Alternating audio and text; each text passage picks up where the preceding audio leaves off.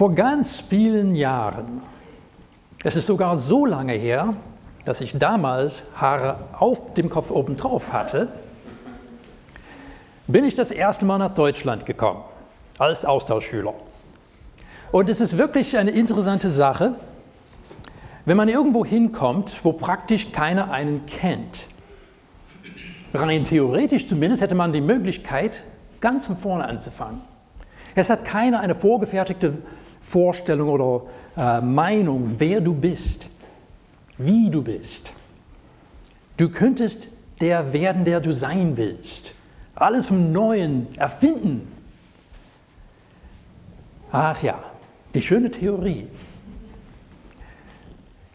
Die Idee, dass ich meine Identität völlig neu erfinden könnte, ist ja alles schon gut in der Theorie, aber ich merke immer wieder, dass es die Aspekte bei mir sind, macht wenig Unterschied, wo ich bin, weil so bin ich an so vielen Stellen.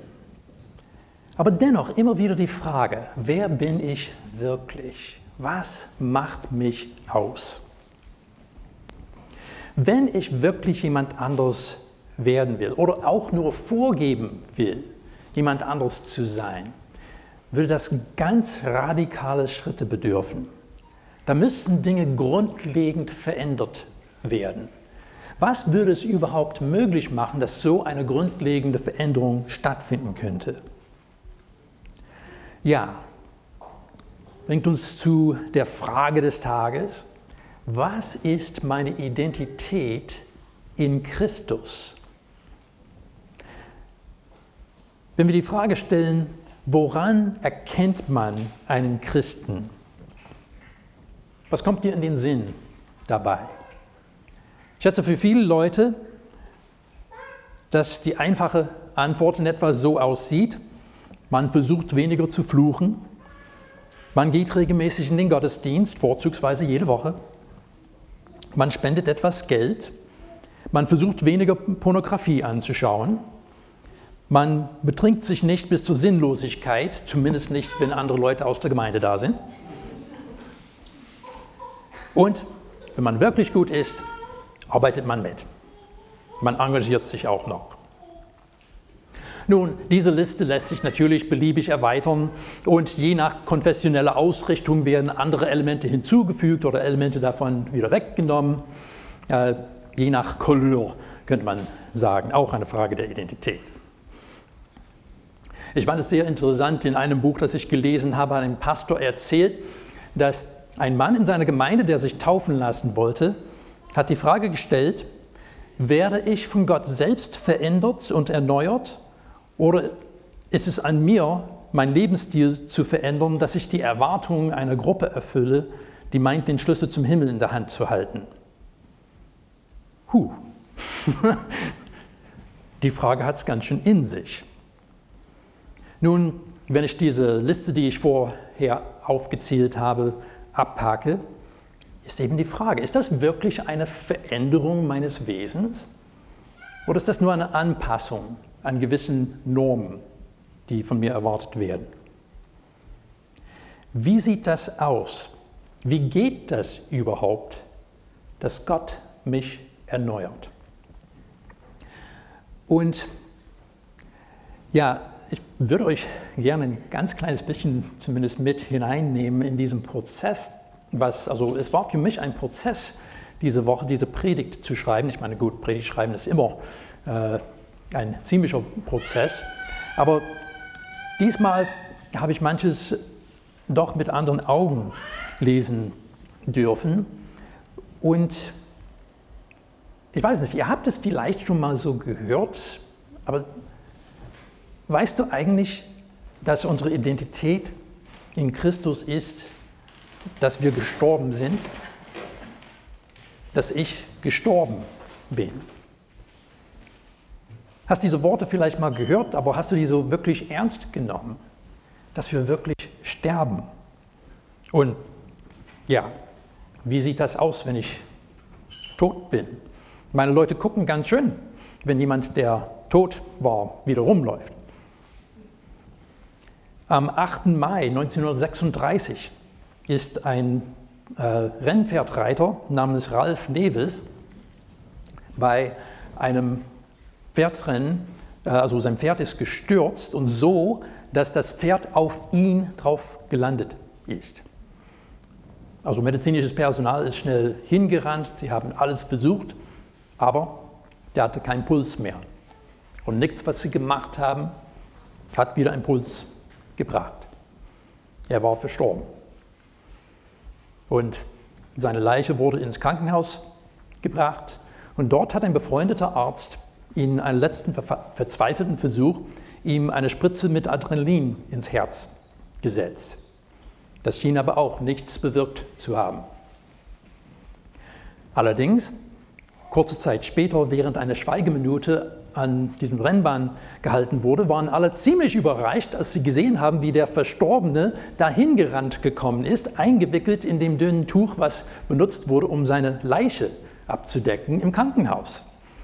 Er war dort wieder bewusst geworden, hat dieses Tuch um sich gewickelt und ist mit einem Taxi wieder äh, zur Rennbahn gefahren.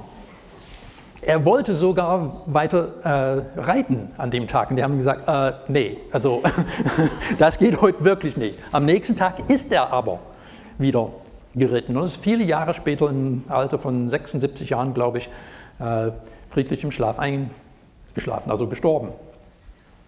Aber da gucken die Leute ganz schön, wenn jemand, der tot war, wieder rumläuft. Das weckt Aufmerksamkeit.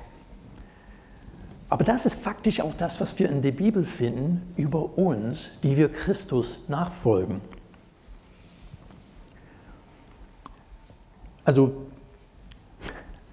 ja, auch so eine Sache, als unser Techniker heute meinen PowerPoint gesehen hat, hat er gesagt, oh, du hast aber ganz schön was vor mit uns heute. Äh, es ist tatsächlich so, dass ich heute viel mehr Bibelverse vorlesen werde, als ich das sonst tue. Ich, tue das, ich vermeide das sonst einfach, dass es nicht verwirrend wird mit zu vielen Bibelversen. In diesem Fall fand ich, dass es angemessen ist, viele anzuschauen, aber um hoffentlich Verwirrung zu verringern oder hinterher ein bisschen äh, wegzumachen, habe ich hier so ein Blättchen gemacht, wo die ganzen Bibelverse auch aufgelistet sind, dass man sie nachlesen kann. Ich sage es immer wieder und ich sage es immer wieder gern. Bitte informiert euch, schaut nach, dass ich euch keinen Blödsinn hier erzähle. Schaut euch die Verse auch im Zusammenhang an. Das kann das Gesagte von heute nur vertiefen. Aber der erste Bibelvers, den ich lesen möchte, kommt aus dem Galaterbrief, Kapitel 2, die Verse 19 und 20. Denn ich bin durch Gesetz dem Gesetz gestorben damit ich Gott lebe. Ich bin mit Christus gekreuzigt. Ich lebe, doch nun nicht ich, sondern Christus lebt in mir. Dem, was ich jetzt lebe im Fleisch, das lebe ich im Glauben an den Sohn Gottes, der mich geliebt hat und sich selbst für mich dahingegeben. Wir betonen immer wieder diesen Aspekt dass Jesus für uns gestorben ist. Und das ist auch wahr. Das ist kritisch, elementar wichtig. Aber es geht noch weiter. Was bedeutet das, wenn es heißt, dass ich gestorben bin? Ich meine, das müsste eigentlich praktische Auswirkungen auf mein Leben haben, würde ich denken. Und Paulus hat es im Römerbrief auch so ähnlich ausgedrückt. Römer 6, die erste Verse von dem Kapitel. Was sollen wir nun sagen? Sollen wir an der Sünde festhalten, damit die Gnade umso mächtiger werde? Keineswegs. Wie können wir, die wir für die Sünde tot sind, noch in ihr leben? Wisst ihr denn nicht, dass wir, die wir auf Christus Jesus getauft wurden, auf seinen Tod getauft worden sind? Wir wurden ja mit ihm begraben durch die Taufe auf den Tod, damit auch wir, so wie Christus durch die Herrlichkeit des Vaters von den Toten auferweckt wurde, in der Wirklichkeit des neuen Lebens wandeln. Was Paulus wiederholt sagt, ist, wenn wir Christus nachfolgen, dann sind wir gestorben. Die alten Maßstäbe, die vorher gegolten haben, die gelten nicht mehr. Die alten Werte sind entwertet. Und wenn wir in seinen ersten Brief an die Gemeinde in Korinth schauen, finden wir etwas, was die Verrücktheit noch weiter eskaliert, als wäre das noch nötig. 1. Korinther Kapitel 7 ab Vers 29. Denn ich sage euch, Brüder, die Zeit ist kurz. Daher soll, wer eine Frau hat, sich in Zukunft so verhalten, als habe er keine. Wer weint, als weine er nicht. Wer sich freut, als freue er sich nicht. Wer kauft, als würde er nicht Eigentümer. Wer sich die Welt zunutze macht, als nutze er sie nicht. Denn die Gestalt dieser Welt vergeht. Nun, ehrlich gesagt, wenn ich mich so verhalten sollte, als hätte ich keine Frau, hätte meine Frau sicherlich was dagegen. Und ich umgekehrt genauso.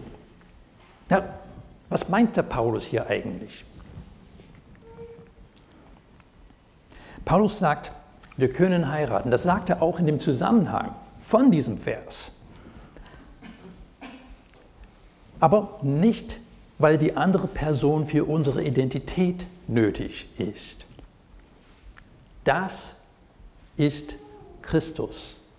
Christus ist es, der uns unsere Identität gibt. Das ist kein Widerspruch zu einer Partnerschaft, sondern es zeigt die Priorität. Jesus hat an erster Stelle in meinem Leben zu sein, in allem, ohne Ausnahme, ohne Wenn und Aber. Und er soll auch Herr über meine Ehe sein. Er soll meinen Blick auf meine Frau erneuern, verändern. Wir dürfen trauern. Er sagt, man soll trauern, als würde man nicht trauern. Wir dürfen trauern, aber nicht als welche, die keine Hoffnung hätten. Wir dürfen uns freuen, aber wir sollen keine Sklaven der Glücksgefühle sein. Wir verlieren uns selbst nicht, wenn wir unglücklich sind, sondern wir wissen, in Christus haben wir unsere Hoffnung. In Christus haben wir unsere Zukunft. Und es hängt nicht davon ab, ob es mir gerade gut oder schlecht geht. Christus soll unsere Identität sein. In Galater 3, Vers 28 hat Paulus es so gesagt. Es gibt nicht mehr Juden und Griechen, nicht Sklaven und Freie, nicht männlich und weiblich, denn ihr alle seid einer in Christus Jesus. Und ja, noch eine Bibelstelle, Kolosser 3. Warum lese ich so viele? Weil das wir sehen, der Paulus meint das ernst mit dieser Geschichte. Also deswegen sagt er es auch immer und immer wieder, Kolosser 3. Da gibt es dann nicht mehr Griechen und Juden, Beschnittene und Unbeschnittene, Barbaren, Skythen, Sklaven, Freie, sondern Christus ist alles und in allen. Wir dürfen nicht denken, wie es leider manchmal behauptet wird, dass Paulus hier irgendwelche Gleichmacherei betreiben würde. Paulus sagt nicht, es gibt keinen Unterschied zwischen Männern und Frauen. Ich denke, auch wenn der Paulus äh, ledig geblieben ist, was vermutet wird, ich denke, er hat trotzdem erkannt, dass es doch Unterschiede zwischen Männern und Frauen gibt. Ist euch wahrscheinlich auch irgendwann aufgefallen.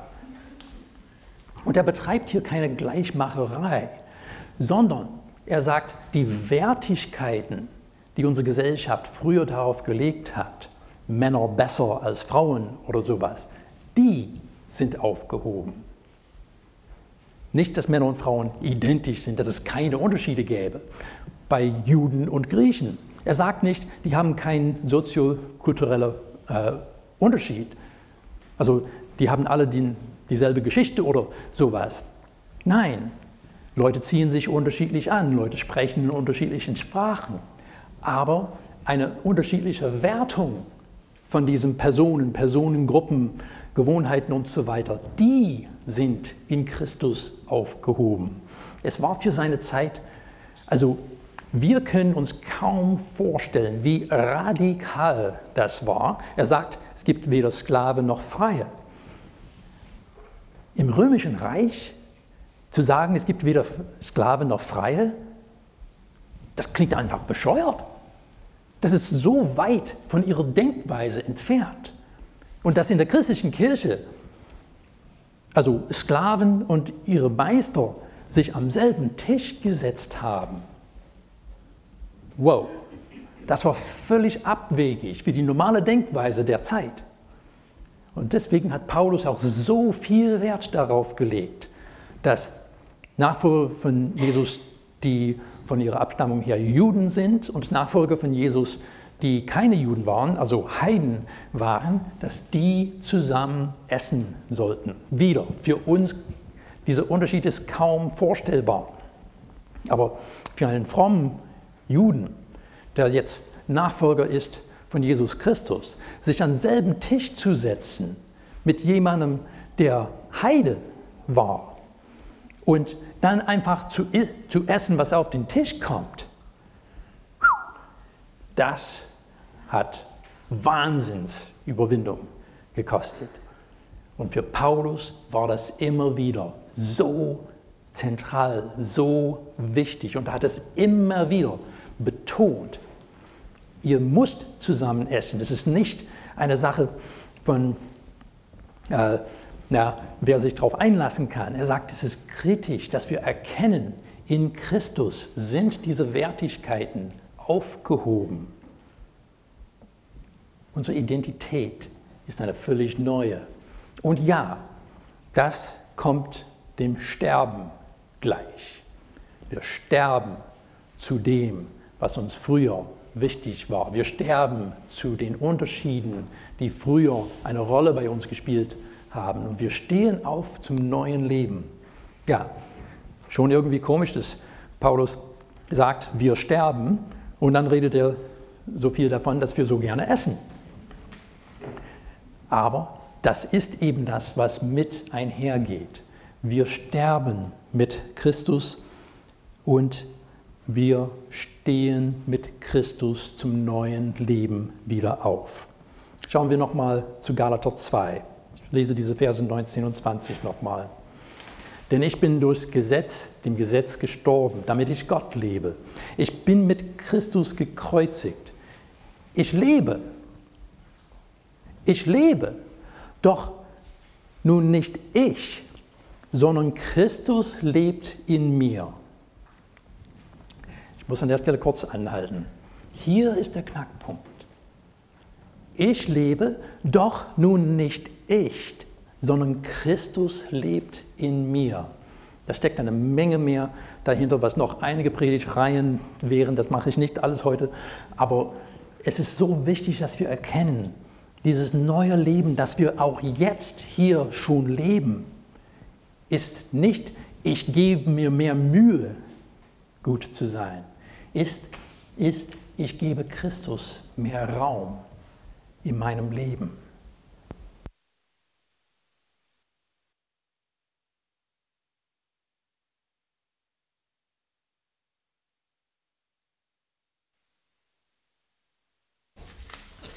Ja, muss mich zusammenreißen, immer wieder schwer.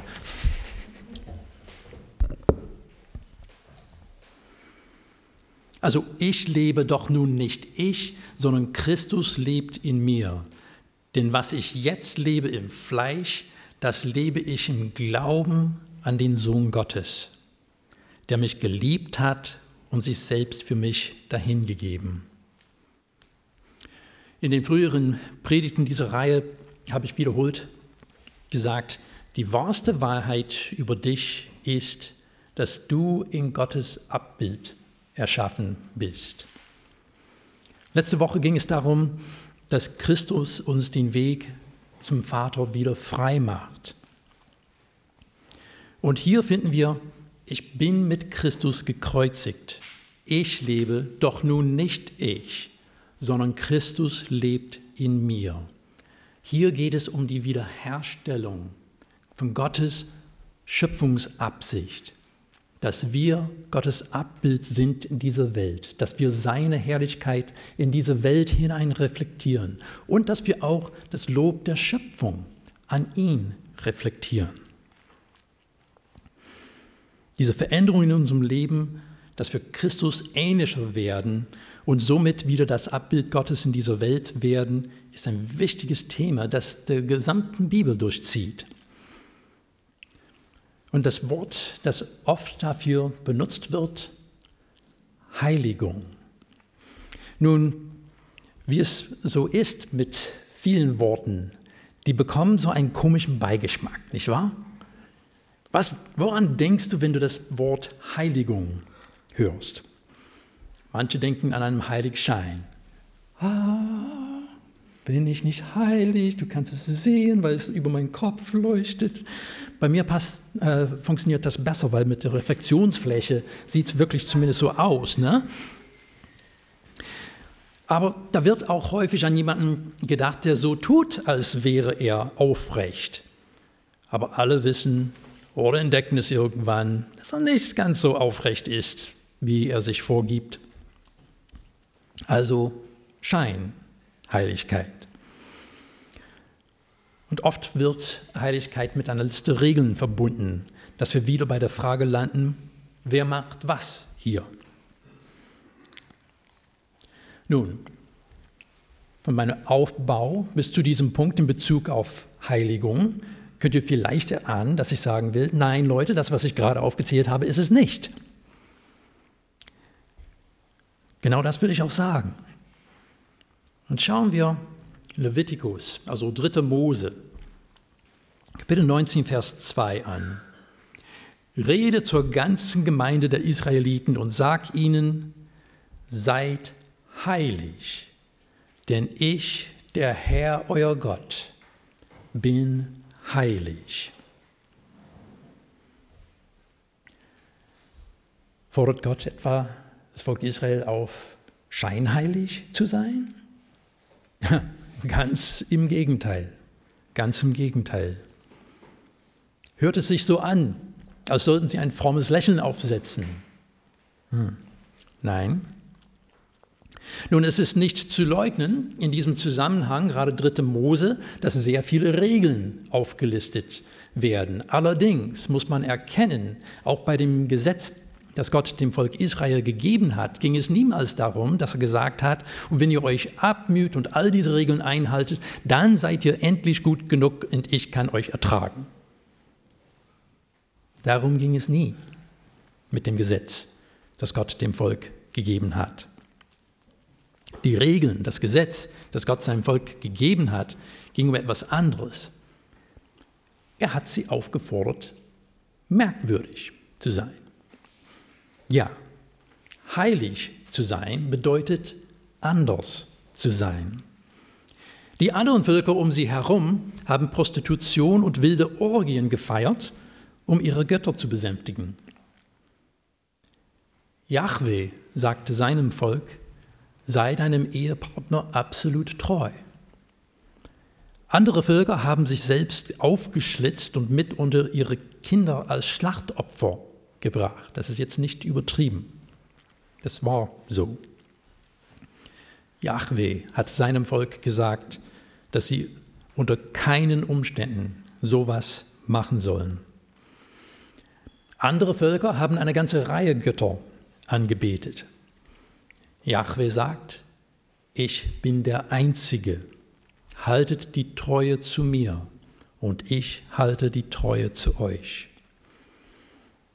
Heilig zu sein heißt anders zu sein. Ja, man kann auch merkwürdig sagen. Nun eine Frage. Macht dein Glaube dich merkwürdig? Macht dein Glaube dich anders. Noch eine Stelle von dem guten Paulus, Römer Kapitel 12. Ich ermahne euch also, Brüder und Schwestern, Kraft der Barmherzigkeit Gottes, eure Leibe als lebendiges, heiliges und Gott wohlgefälliges Opfer darzubringen, als euren geistigen Gottesdienst. Und gleicht euch nicht dieser Welt an sondern lasst euch verwandeln durch die Erneuerung des Denkens, damit ihr prüfen und erkennen könnt, was der Wille Gottes ist, das Gute, wohlgefällige und vollkommene. Wenn wir uns dieser Welt nicht angleichen, dann fallen wir auf. Wir sind merkwürdig. Allerdings, ich mag dieses Wort merkwürdig. Es weist darauf hin, es ist der Sache wert, sich das zu merken. Merkwürdig. Zu sagen, ich bin gestorben, das ist merkwürdig. Noch mehr zu sagen, ich bin mit Christus wieder lebendig geworden. Erscheint vieles davon rätselhaft? Fragst du dich, wie mache ich das, dass ich sterbe und Christus in mir wohnt? Die gute Nachricht eben die gute Nachricht. Christus ist es, der handelt. Christus hat schon das Entscheidende getan. Aber wie geht es dann weiter? Hier können wir wieder den Martin Luther mit einbeziehen. Letzte Woche hatte ich ein Zitat von ihm gezeigt. Diesmal möchte ich ein Zitat aus seinem kleinen Katechismus einbeziehen. Dort steht die Frage, was bedeutet denn dieses Wassertaufen? Antwort, es bedeutet, dass der alte Adam in uns durch tägliche Reue und Buße ersäuft werden und sterben soll, mit allen Sünden und bösen Lüsten. Und wiederum soll täglich herauskommen und auferstehen ein neuer Mensch, der in Gerechtigkeit und Reinheit vor Gott ewiglich lebe. Ach ja, das tägliche Ersäufen des alten Adams. Auch nicht so einfach. Auch etwas, was uns merkwürdig macht. Etwas, was uns immer wieder erneuert. Nun, wie der Martin Luther das von sich gesagt hat, kann ich, muss ich das auch genauso von mir sagen. Ich kann nicht behaupten, dass ich alles verstanden hätte und schon gar nicht, dass ich alles schon richtig machen würde. Aber im Glauben wissen wir, dass es das Jetzt und das noch nicht gibt. Das Jetzt ist die Wirklichkeit, dass wenn wir Christus annehmen, dann sterben wir zu unserem Selbst, sterben wir zu den alten Werten und leben neu durch die Kraft, die Christus uns gibt.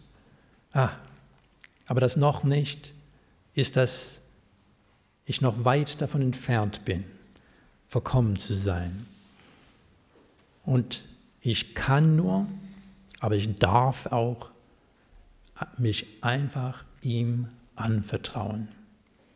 Paulus hat es an verschiedenen Stellen sehr deutlich gemacht. Das heißt nicht, dass ich einfach machen kann, was ich will, dass Sünde überhaupt nicht mehr zählt, kein Problem mehr ist.